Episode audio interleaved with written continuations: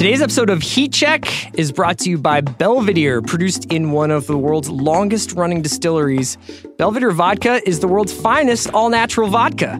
Part of a 600 year Polish vodka making tradition, Belvedere is made with non GMO Polish rye, pure water, and no additives. Recognized for quality, Belvedere was named the ISC World Vodka Producer of the Year in 2015, 16, and 17. So why don't you enjoy a delicious cocktail with Belvedere vodka today and remember to always drink responsibly. Today's Heat Check is also brought to you by Hotel Tonight, the big homies. Hotel Tonight makes it easy to book awesome hotels at amazing rates. They are like a matchmaker between top rated hotels with unsold rooms and people who want to book those rooms. And Hotel Tonight is not just for last minute bookings. You can book for tonight, tomorrow, and beyond.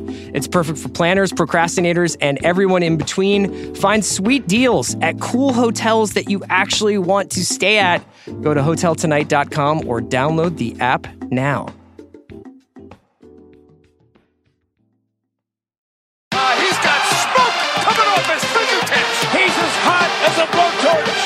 Heat check. You knew that was coming.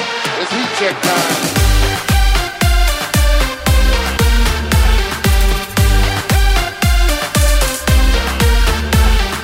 Welcome to NBA Heat Check. I am not John Gonzalez. I am Chris Ryan, and I am here with my boy Isaac Lee. Gons has abandoned us, Isaac. Oh my God. He's abandoned his child.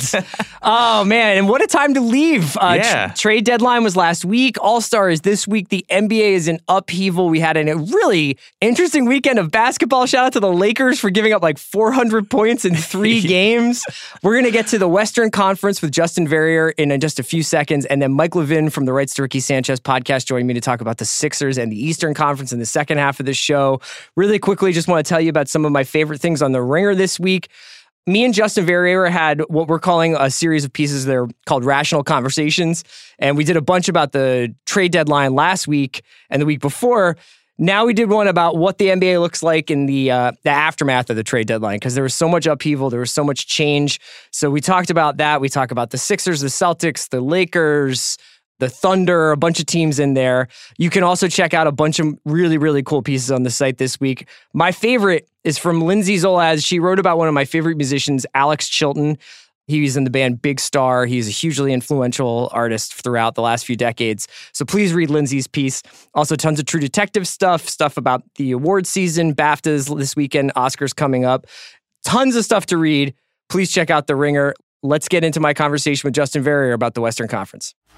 Boom shakalaka. He's heating up. He's on fire. All right, now I'm joined by my man Justin Verrier. Justin is the editor of a lot of our NBA coverage over at The Ringer. Obviously, you can hear him on Group Chat every week. He's the new host of Group Chat. Yeah. Heavy How does is that the, feel? Heavy is the head. Am I right? Yeah. And we're going to talk a little bit about the Western Conference. Specifically, let's get started with the Pelicans because today, Michael McCann over at Sports Illustrated wrote a piece about how the NBA has been holding a $100,000 per game fine over the head of the Pelicans if they were to hold Anthony Davis out of games in the interest of tanking, which I find hilarious because that means the NBA hasn't been watching five or six teams this season Right. uh, who have been actively tanking and in some cases wanting to tank, but just are unfortunately better than they intended to be. So this story continues to go on. What are your like sort of first impressions of what's going on here? Because you spent a lot of time in New Orleans, you spent a lot of time covering the team. How would you describe what's going on right now? uh, a mess. I don't know if you watched the game on Friday, but it was pretty much the crowd trying to figure out how to react in real time. And obviously, Jeff Van Gundy went on this very long-winded rant that like extended, I would say, to halftime until someone probably got in his ears like, "Let's settle down." He's like taking shots at like them not having beat writers, and the beat writers were like standing up on Twitter and being like, I'm, "I'm, right here, here, man. Yeah. I'm just up in Omir's block party, just watching this game." So it, it's just Was this- there like a charge call that Jeff Van Gundy then got distracted about and he ranted about that for a while? Well, he did go at Gayle Benson too, and then they kept showing like shots of her almost like looking distressed in the crowd, and then there were shots of Dell Demps with like an XXL size like soda cup. should look like with no emotion. Was it a hurricane or was it a, no, but it, it looked more like a like a smoothie Yeah. cup. but Yeah. I think it was filled with some sort of soda product. Anyway, I don't think anybody knows how to react here because I think there are just so many competing agendas. And then you have the league kind of coming in and, and kind of forcing their hand in a certain direction. Right. There's a lot of stuff I think we still don't know. Mhm. I don't know if we know whether or not this is the beginning of the league's involvement with the situation or the league has been involved in this situation for a couple of weeks. Sure. There was some suggestion when I think the Pelicans put out a statement regarding this, but it was basically like, we're happy that this all kind of coheres around league tampering rules. Right. The subtext of it all was we probably wouldn't want to do this if the league didn't kind of ask us to do this. Sure. And then on the other hand, you've got Magic Johnson telling the press yesterday at the Sixers game that he didn't feel like the Pelicans engaged in good faith in negotiations. Which seems hard to argue at this point because uh, Brian Windhorst said this last week on the jump, and then there's been like some reporting to this effect that they were basically stringing them along the whole time. And- exposing them. Right. Basically getting them to offer up the entire team except for LeBron, more or less. Kind of shake those guys' confidence and shake what they kind of think is going to happen with the rest of their careers. Which, if that was like Dell Demps' only goal in all of this, and he thought like, man, I might get fired anyway, and might as well just troll the hell out of Magic Johnson, more power to Right. him. Del Dem should probably run someone's presidential campaign. then. right. You know, right. Dell Demps and Klobuchar. Uh, but I guess my my question is like, should the Pelicans be able to do whatever they want? Bill's kind of going on an interesting run here on Twitter as we record this, where he sort of seems to be saying like, "What the hell is AD doing?" and also pointing at like the kind of shredded social contract of the league. Mm-hmm. There's certain things that you kind of have to like believe in to be an NBA basketball team. And one of the things Bill's pointing out is that if your star player with a year and a half left on his contract can just call a Carmelo and demand a trade, then really, what are we doing here? Yeah, I think he has a really good point that there's this gray area that the league tried to prevent star player movement with their previous CBA negotiations, but the players have found this sort of in between where they don't have to adhere to any rules. And it's kind of, we're getting to the point where guys won't even stay on good teams. I mean, Bill- Bill's best point, I think, is just like, look at Kyrie. He went to the Celtics and all of a sudden he's already kind of griping and, and potentially thinking like he wants his way out. Right.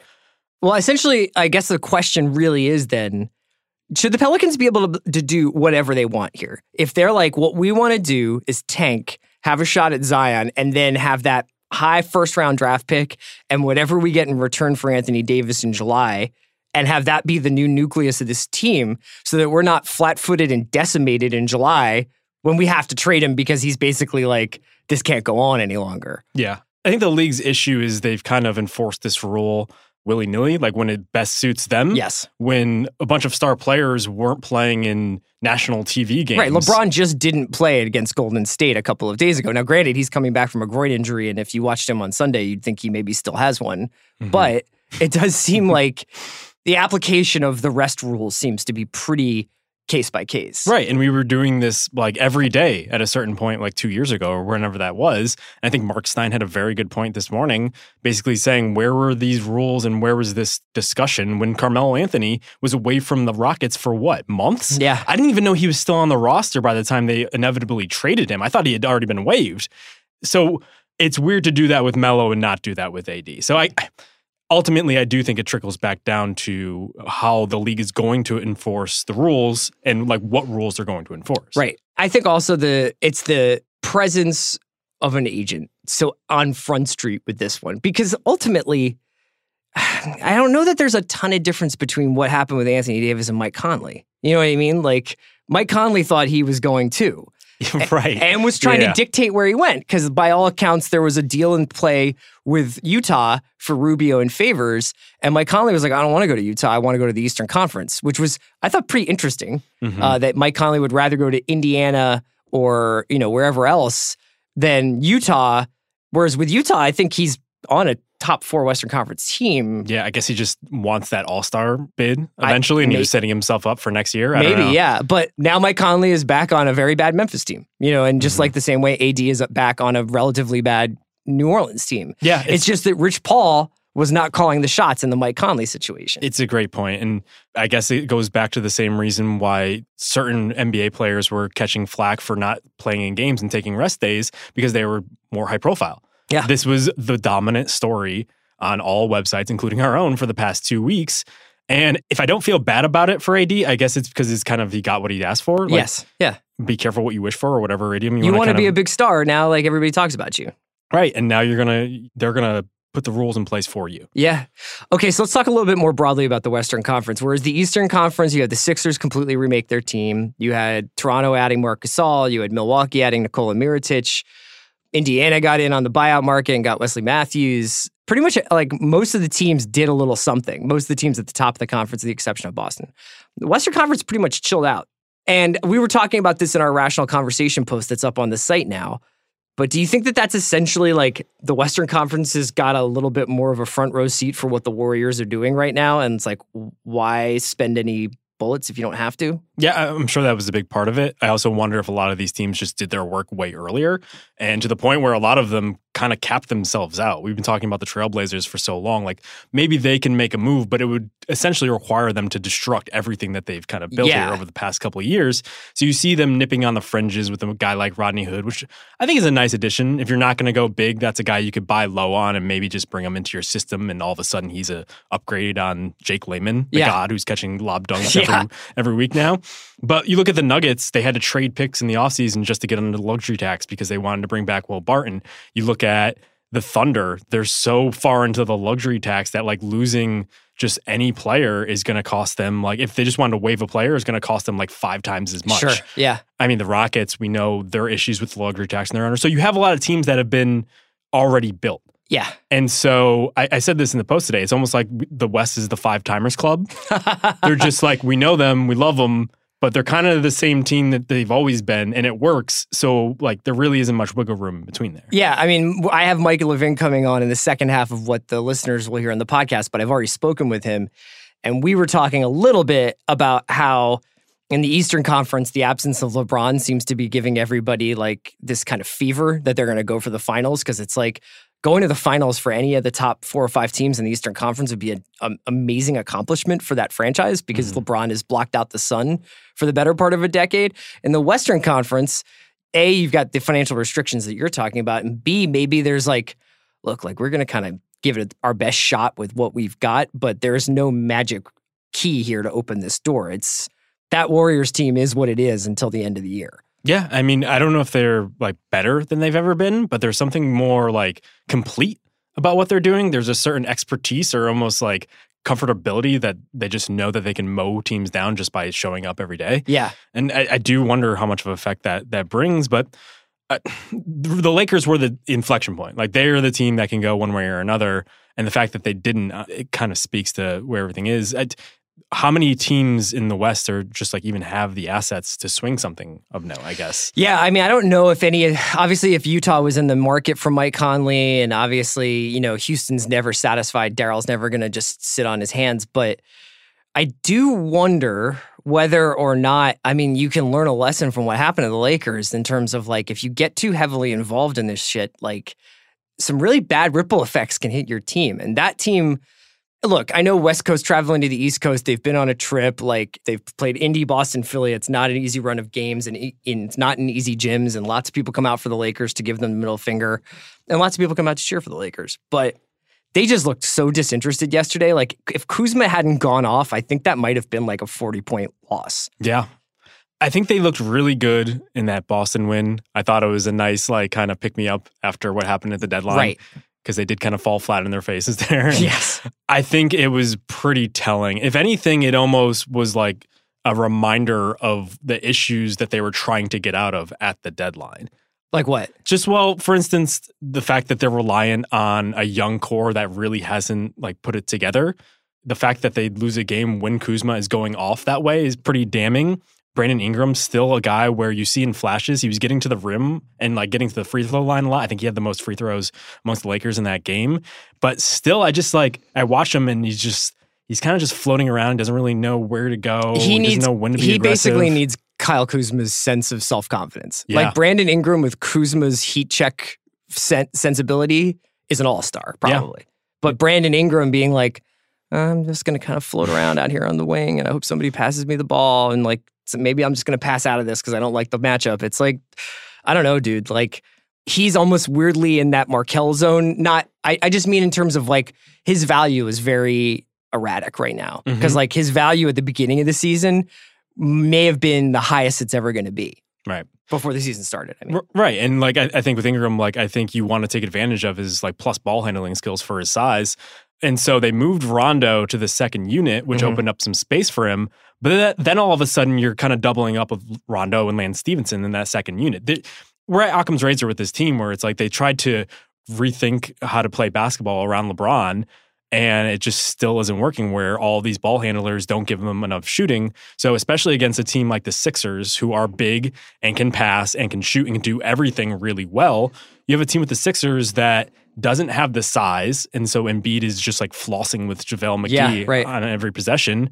And they don't have the shooting to make up for it. So they're playing outside in without any of the advantages of playing outside in. Yeah, they also have just too many negative defenders on this on the floor at the same time, and I put LeBron in that group. I mean, LeBron can sag off of Ben Simmons as like a weird diss if he wants to, but that still gives Ben Simmons like an extra five feet to get into the lane and create from there, which he does. You Yeah. know, so I thought that for as bad of a game Simmons had yesterday, he made a lot of things happen because he had complete like just an open runway to go running into the lane to then pass out of. Right. And he has those shooters to kick out to now where you have Tobias and JJ probably like the top two shooters at their position at this point. And I think it's particularly interesting when you're playing against a LeBron team when he's driving to the lane, who's he kicking out to? Right. Like now they have Reggie Bullock and Mike Muscala, but if Reggie Bullock and Mike Muscala are your answers, That's like a bad version of the old Sixers. Yeah. right, exactly. Literally to the point where Mike Muscala is coming to LA via Philly through the Clippers. Right.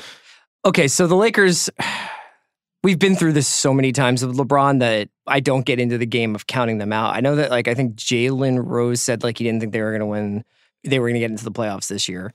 I have said around the office, at least, that I don't think LeBron will win another finals. She's looking like a pretty good take. I think it's. You bought low on that one. This one just feels a little different to me because I think that there have just been noises coming out from LeBron and LeBron's camp about LA not necessarily being entirely about the single-minded pursuit of a championship. Mm. Like I think he said like this is all icing on the cake for me. You know, whatever happens, but the sort of self-imposed exile that he's doing now, the sitting away from guys on the bench, the yelling at the kids and you're just kind of waiting for it to break. You're waiting for the Instagram post. You're waiting for the subtweet of Luke, something coming soon. Mm-hmm. Or they turn it around, they win 15 out of the last 20, and they get into the playoffs and they scare the shit out of somebody. What do you think is the more likely scenario? Probably the latter. I, I think we could look back on this game and, and it would only be that the Lakers were on an East Coast road trip where Right. LeBron was playing what the second time in, in three days mm-hmm. against a like a really good Sixers team that all of a sudden may look like the second best team in the league. Yeah. And we'll just say that like that was just the outlier. I think like we obviously have to counter against recency bias, but I think it's particularly important here where Reggie Bullock comes off the street and is basically starting, and he looked completely shook. And I don't know if it was the situation, having played with the Clippers and sorry Isaac, but not necessarily being in a lot of like high profile games, uh, but he he was like forcing a lot of things. Yeah.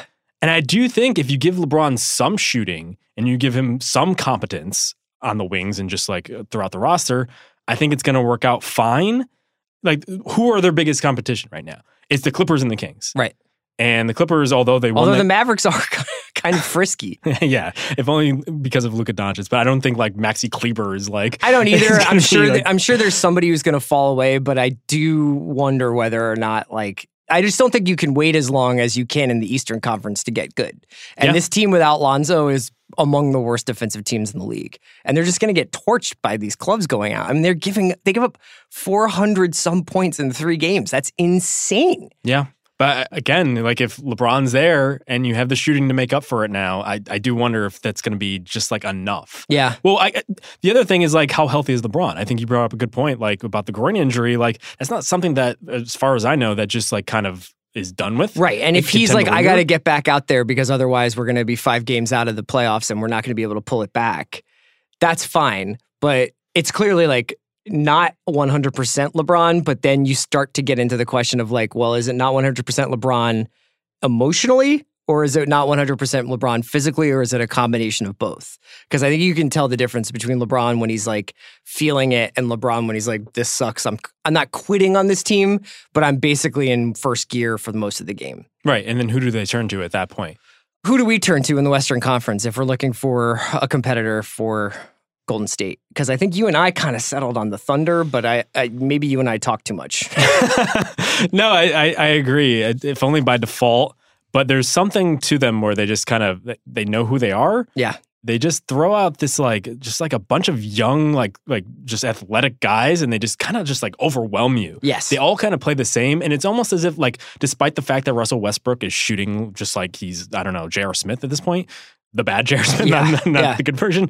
Uh, it's just like he almost has fed into this image of himself as one of like the elite version of like a Terrance Ferguson. Yeah. Where he's just gonna bounce around and grab rebounds and run the floor and pass and get involved. And like that's still a really good player. Right. I'm used in in like the article that we wrote, like maybe this is the rust that like we should have always had. They just gave him way too many opportunities. Well, maybe the shooting has kind of humbled him a little bit. I mean, like it's not Sure. like he he still will shoot them out of a, a game easily, and I think that the real, real, real test we won't even see until playoffs when it's like who's taking the last shot. Is it Paul George, who's probably a top three MVP candidate right now, Mhm. or is it Russell, who just thinks like they're going to put a statue of me outside of this place? Right. And that's an unknowable thing with them. But otherwise, if you're just looking at them on paper and just like some of the results, like it just all makes a certain sense. And the way like in the way that the Sixers do now, it's just like the way that they play off of each other, Russ deferring to George. And if we really want to make the comparison to like when the Thunder were at their best,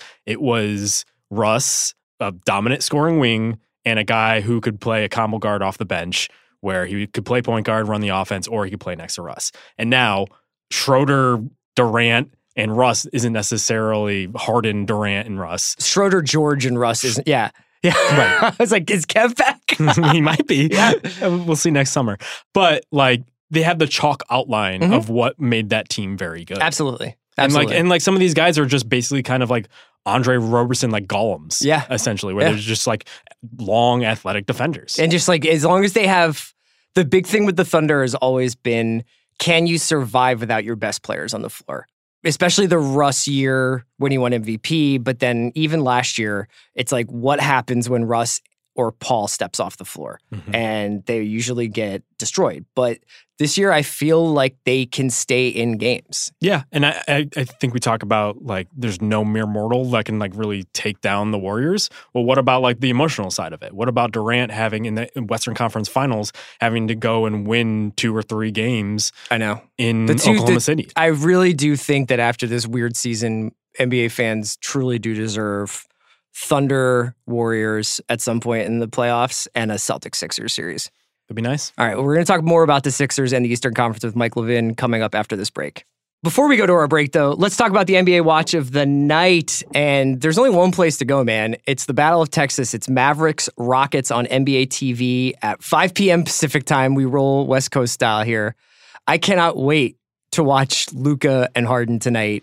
I feel like it's like Harden's looper is coming to get to get him. Slovenian Harden. It's been pretty exciting watching Luka just go full hero ball the last couple of days. Yeah, if there's any like kind of bad takeaway from like the the Kristaps trade, it's just that it kind of relegated Luka to obscurity. Yeah. Like so now like he's playing in like the the C level game of the night in Portland to the point where I didn't even know he was playing the Yeah. other night. But like this is the type of stage that he should have. There was an amazing moment yesterday when most of our Slack was watching uh, the once and future King Philadelphia 76ers play against the Los Angeles Lakers Wow. on national television on ABC. And Gallagher was just on NBA Slack just being like, wow, Maxi. Wow. Like, you know, like just just doing all these Dallas Slacks. Stay you, Jason Gallagher. Our NBA watch of the night is Dallas versus Rockets. You can see that on NBA TV at 5 p.m. Pacific, 8 p.m. Eastern. And remember, if you want to watch every NBA game, subscribe to NBA League Pass on NBA.com or through your local cable or satellite provider. Today's episode of Heat Check is brought to you by ADT Real Protection. When it comes to something as important as your family's safety, you deserve real protection from ADT. Real protection means the nation's number one smart home security provider is standing by and there for you when you need them. Real protection means having a safe and smart home with everything from video doorbells, surveillance cameras, smart locks, lights, carbon monoxide, and smoke detectors in a system that's custom designed to fit your lifestyle and setting up custom automations to do things like lock the doors and set the thermostat when you leave. Real protection means staying safe on the go, in the car, or when your kids are at school with the ADT Go app and the SOS button. Real protection means 18,000 employees safeguarding you. Real protection means direct connections with first responders. No matter how you define safety for you, your family, or your business, ADT is there. ADT, real protection. Visit ADT.com slash podcast to learn more about how ADT can design and install a secure smart home just for you. And now, my buddy Mike Levin to talk Sixers and Eastern Conference. Boom shakalaka! He's heating up. He's on fire. Now I am joined by my buddy, uh, accomplished writer for television, co-host of one of my favorite podcasts of all time, believe it or not, The Rights to Ricky Sanchez. I'm joined by Mike Levin. What's up, Mike? Hey, Chris. Big times. Big Man, days. Okay, so I don't want to make this like Mike and Chris just roll around the floor mud wrestling over how great the Sixers are right now, but Are you sure? I kind of do want to do that. What I really want to do is ask you at first here. I was trying to figure this out this morning. Can you even think of another professional sports team that has gone through so many different iterations of itself in one season? oh man. No. I mean it felt it almost felt to the point where the regular season didn't matter and the Sixers were kind of acting like that. They're like, "Oh yeah, the team we have it's kind of fake. It's like pretend. Right. This isn't the team that we're going to be before the playoffs." And I kind of dismissed that a little bit. And then they're I mean they're a totally different team. They have very few of the same players that they had going into the season and I think that is good because they clearly upgraded it. Yeah, I mean, so there was the Robert Covington, Dario Saric, basically the retread of last season. Then they trade Robert Covington and Dario Saric for Jimmy Butler, and then you have the Jimmy Butlers getting acclimated with Ben and JoJo, and Markelle is kind of off on the periphery, and you've got that version of the team that really relied heavily on Corey Brewer, apparently. And then in the blink of an eye, Markelle's gone, the entire bench is gone, and in comes Tobias Harris, Boban, Mike Scott, James Ennis, and Jonathan Simmons, who we saw a little bit of yesterday against the Lakers. So you have essentially a completely new team than you did 10 days ago.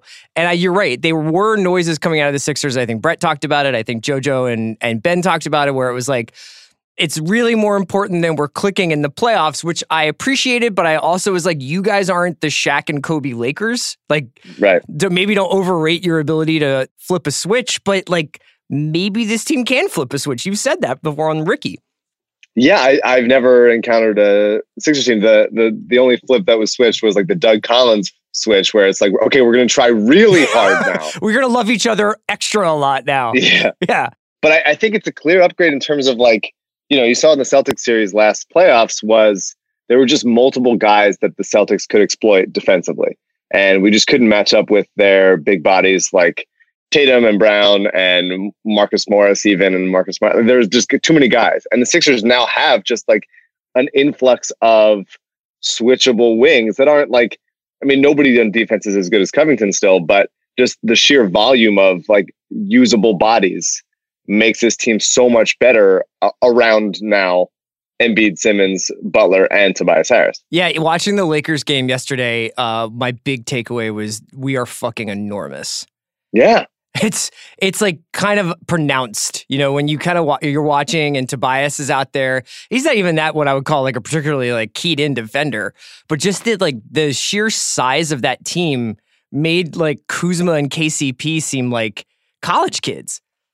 Yeah, I mean, it's so bizarre. I remember watching like the process years. Obviously, we talk about it all the time, but like the process years, and it was like Nerlens is at center, and like rookie Jerami Grant, and like Hollis, and these just skinny guys that just don't have this is aren't NBA bodies yet. And watching them being like, I think one day these guys are going to be good, or this team is going to make it, and then push past to now, and it's like, oh, they're so much bigger. I mean, it's just such a stark difference that we are now the big team. We are now the people that bully them around. That's why we beat the Warriors was because we were just bigger than them and just dominated the offensive glass.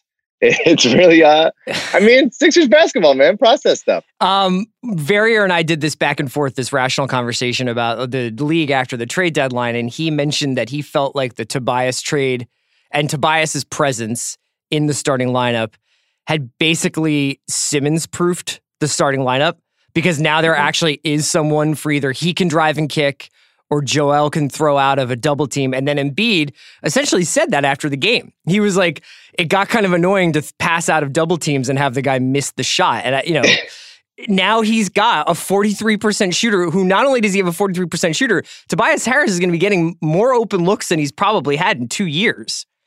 Yeah, I mean, he's the fourth, maybe fifth option offensively. And he could have been an all star in the West. So I just think that starting lineup is basically unguardable. And then you have, I think they they they do miss like a a Shamet type, and I think losing out on Wayne Ellington and buyouts hurt them a little bit, just just in case you know if Redick goes down, like this team is precariously Yeah. short on shooters. It's the Korkmaz show. Yeah. Exactly. But um, I do think that the once the playoff comes around, it's going to be that starting lineup for 35 minutes a night, and then just having bodies like Mike Scott and John Simmons and James Ennis to come in and just you know spell guys for a little bit. It's tough to imagine this team losing ever again. Yeah, and so I wanted to talk a little bit about the Eastern Conference more generally because one of the things I was looking at was, you know, how Indy has not had their Oladipo collapse. So they're still there. Boston's obviously in fifth and not enjoying themselves. And Toronto and Milwaukee keep kind of relentlessly winning. And Toronto out, obviously added Marc Gasol at the trade deadline, and Milwaukee added Nikola Mirotic. The seeding stuff is going to get really interesting. Like, I don't think anybody's going to be able to take their foot off the gas down this stretch run. And Indiana is a weird one because they could just sort of like regular season their way to like a surprise four seed, especially if Boston keeps you know imploding, which is tough to watch as a Sixers fan. Just really upsetting. It's tough because I just love competition and I just want Yeah. everybody to be at their best and and you know just like as as a guy who's cheered for a team that's had a lot of internal chemistry issues, you hate to see it. You hate to see it. I'm sure the the ringer offices are really uh, dour these days. We're being super respectful. I think you have to be in, in their time of mourning. um, I think that it's going to be a dogfight the rest of the season. The Sixers probably don't have enough juice because it's going to be, you know, they've obviously won two great games in, in a row against tough tough opponents, but there's going to be some adjustment period where you can already tell the new Sixers still don't know where to be. They're still like kind of clunky offensively a little bit, like bumping into each other. And so I don't think that they're going to make a run at the one or the two seed. So I think they'll probably fall into the three. My biggest concern is I would love for someone to take Toronto out for us. And Yeah. so I don't want I don't want Toronto in the in the second round. I I Milwaukee's very good, obviously. Like all these teams are very good, but I just think that the Sixers match up better with Milwaukee than they do with Toronto. Kawhi just terrifies me. I I think it's Giannis and shooters just feels like an easier defensive assignment for the guys the Sixers have. Yeah, I was impressed by Milwaukee's victory over the Mavericks on Friday just because I tuned in to see I just I hadn't seen them in a while and I was just really impressed by how Budenholzery they looked. Like everybody Mhm. running to the exact right spot on the break. Mhm. And the way that their offense is just so perfectly spaced out, it's going to take a couple of months for the Sixers to get there. But you'd prefer to see Milwaukee over Toronto. That's interesting. Yeah, I just something about Kawhi just terrifies me. And Giannis Embiid Embiid seems to be like I would honestly put in, in a Milwaukee Sixers series. I would honestly put Simmons on Lopez and Embiid on Giannis.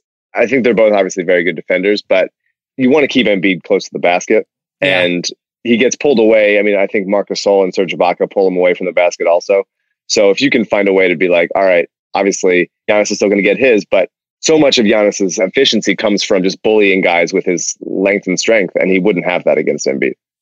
So the experience of the Sixers fans since Hinkie came aboard in 2013, and even though we've obviously seen we're now on the third front office regime since that period. So Hinkie, Colangelo, now Elton Brand. Uh, Also memorable and, yeah, and normal stuff. which like it's been a really volcanic time. And then dozens of players that you and you and Spike have documented so lovingly over the years of terms of like guys who have come in and out of the team. We've essentially settled on this these cornerstones of Ben and Joel with these all-star caliber players around them. But I was wondering whether or not going through three teams in one year and going through all this change over the last couple of years, like how you're fandom has changed, like how your relationship to the team has changed? And can you even project out what would happen if, let's say, there's like a huge collapse this season? Like people start talking about maybe even trading Simmons or something like that. This this constant churn of transactional movement that kind of how does that change your relationship to cheering for a team? Well, I think the Hinkie era of just 10 day guys coming in and out, and it's Darius Johnson Odom, and it's Adonis Thomas, and it's Casper Ware, and like those kinds of guys, and believing in them immediately upon getting here, be like, oh, this guy is a guy. Yeah. You know, because we had we got Covington, we got TJ, and it's like Hollis and JaKarr and, and even Jerami, like guys that you sort of dig out either in the second round or undrafted, and you're during the process years, you convince yourself that this might be a keeper, and like this is the kind of guys you take risks on, and you take a chance on, and you give them minutes and see if they can grow. And that sort of trained me to now be like ready to shed. Like when the Michael Carter Williams trade happened, it was like, okay, he's gone. Like I'm done with him. It's fine. I'm ready to move on with Lakers pick 100%. Losing guys and picking up guys so fast in the process era has trained me to like this Sixers season of having three teams is like, it's nothing. It's absolutely nothing. I was born for this in the process era. Um, and and then I think I think it's also a mark of just the NBA in general. Like things change so fast, and and guys wear out their welcome so fast. So a lot of people are talking about like, all right, so we have Embiid and Simmons. Simmons in his second year, Embiid in his third. Why are they rushing it? Why are they moving heaven and earth to get Jimmy Butler and trading future picks to get Tobias Harris? What what's the rush to move now? And it's like, I think you just look at the NBA and you think like things change so quick. Yeah. And you never know when someone's going to ask for a trade or get injured. Obviously, Embiid has the injury history. Like, why not go right now? Like, there's just no reason that you say like wait and be patient. It, it's a combination of being patient and not mortgaging the future while still being like we can contend now and hopefully for the next five years. Also, not for nothing, but we just went through an, an, almost a decade of LeBron representing the Eastern Conference in the finals. I mean, like even yeah. even getting to the finals would be a huge accomplishment for any one of these teams. Milwaukee, Philly, Toronto, even Boston. Like, if any of those teams go to the finals, they're and they're not going to have a parade, but there's going to be a real sense of accomplishment. Yeah, I mean, it's. I think LeBron said it in a quote earlier this week. He was like, "Yeah, everybody after the deadline, everybody's you know, I'm not there in the way to to stop them from doing it." So it's like I think everybody is is rightfully making a push. Maybe Boston drops to the six or seven seed. That's fine. But if the Sixers want to contend, it's not like, oh, wait for five years, wait for three years. It's like now. There's win now, win later. Like you have Embiid and Simmons. They're two of the best young players in the game. Like win always. Yeah, and also I think Elton Brand has shown himself to be savvy enough to understand that the path to the finals this year might actually be clearer than it is next year if Kevin Durant and Kyrie Irving go to the Knicks or if God knows what we don't we can't even foresee happens. You know, what if Toronto empties it all for Anthony Davis? You know what I mean? Like, and they go with Kawhi and Anthony Davis in Toronto with whatever pieces Masai assembles around them. I mean, it's like anything could happen in the next nine months, like after July and through the summer. That if you feel like you like what you've got and you feel like there's an open road there, you kind of got to take it. Yeah, you got to go for it. I feel really good about where the Sixers are, and that's alarming to me watching guys like watching Tobias Harris, and this happened with Jimmy Butler earlier in the season of watching him and being like, I'm not used to the shots that you take going in. Like the idea that someone could put the ball on the deck and like shoot on the run yeah. and like make plays off the dribble is just something that we haven't seen in Philadelphia in so long. So it feels like it's like sand going through my fingers where it's like I, I don't know how to like I can't like wrap my arms around this yet. Yeah. like these guys are all so good and it's just not something I'm used to. Um, final words I'd like to hear from you are words of advice for any teams that are now currently in the Doug Collins era of their existence. Like, oh man! So I'm looking at the Eastern Conference specifically, and you see teams like Detroit and Charlotte and Miami and Washington. Although Washington, I think, is like out of the realm of Doug Collins and into the realm of like voodoo. But even teams like you know Orlando, who seem to be very dedicated to like getting into the playoffs now, even though they're not like assembled to do so. When you see any of those teams, is there one that you're like, they're actually pretty, like, they're much closer to getting their shit together than other teams? Is there anyone in there that you think is ripe for a complete teardown and rebuild? And what's your level of sympathy for those for those clubs? Well, I do have sympathy for all of them, having been through the process years and had more arguments about the process than I think anyone in the world.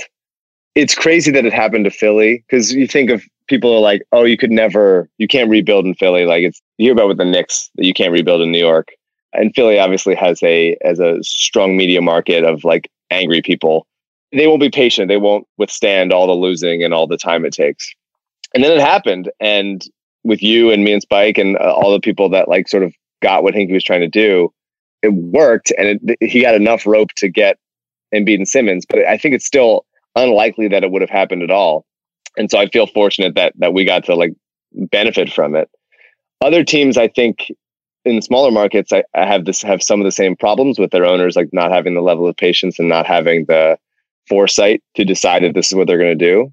So I have I have empathy for a lot of teams that should tear it down and start over and, and live in the lottery for a little bit and not cut corners.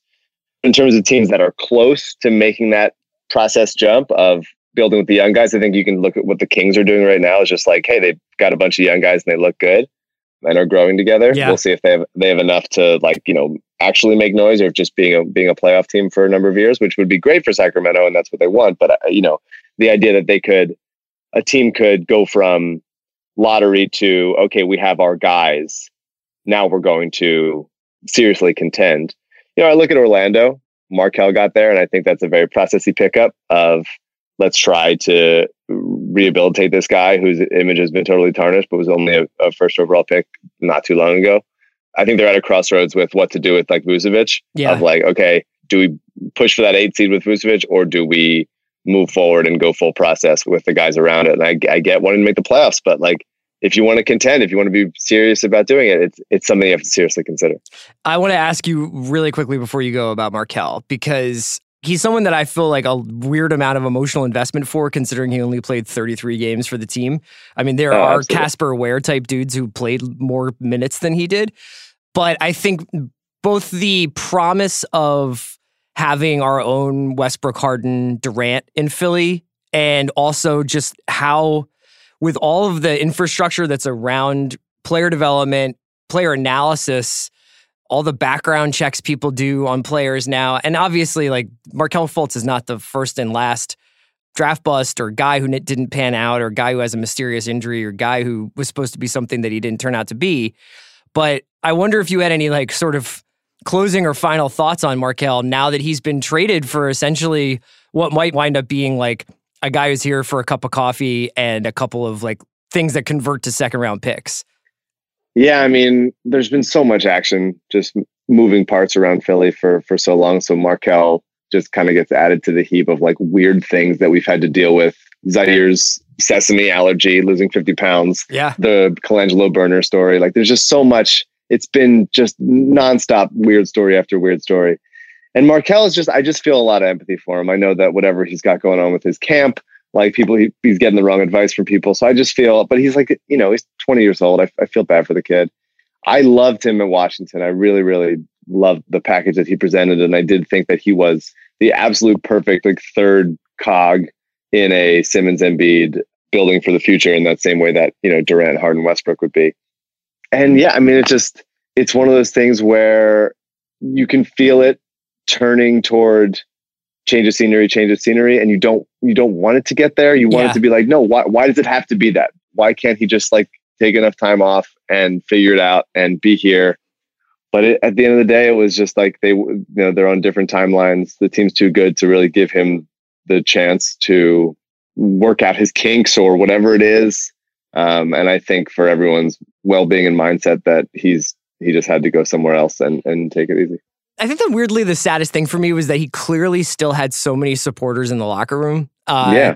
So it wasn't like this kid had been ostracized or like everybody was on him because he sucked or something like that. Like he clearly was like Joel and JJ and Jimmy, even who's not like the easiest to please. Like all obviously had a, a lot of affection for him, and so it, it kind of endeared me to him. I think even though I've never met him and and really have only seen him play a handful of times, honestly, but you know, at the end of the day, I hope that I hope that just that change of scenery, like you're talking about, being able to play out in silence, you know, it's going to be hard because if he does have basically Elfrid Payton's first few years of his career, like he's always going to have to live with being the number one pick that the Sixers traded an extra first round pick to get. And he's not Jayson Tatum, but hopefully he can carve out some kind of NBA career for himself. Yeah, I mean, he's so talented. Like he's very good. If he the rest of his game clearly suffered when he didn't have the jump shot anymore, but he's still good at many other things. And if he can just like, even if he decides to be our MCW, like I only take these like little floaters and stuff, but like sort of buffets it with the rest of his game, then I think he could still be like a decent NBA player. He just, you know, there's so much that goes into whether the shot is there or not. And I also worry about him in Orlando. Like, are people going to be nice to him in Orlando? Like, I hope he is. I don't even like, know. I hope that I hope I don't his even know if teammates are like pleasant. be like Bubba Watson sitting courtside. I don't know like what you, what's going to happen. uh, Mike, thank you so much for joining me. You guys should all, if you're interested in the Sixers, but I mean, if you're just like a basketball fan, please, please check out the Rights to Ricky Sanchez. It's one of the best podcasts out there. Mike, thanks so much for coming on. Thanks, Chris. Thank you again to Mike Levin, Justin Verrier, and the Dr. Dre of Heat Check, Isaac Lee. The mismatch comes at you tomorrow with Kevin O'Connor and Chris Vernon on the NBA feed. Group chat is on Thursday. Corner three is on Friday. Heat Check will be back next week with Juliet Litman starring as John Gonzalez, who will still be neglecting Isaac and this podcast. Keep it 100, everybody.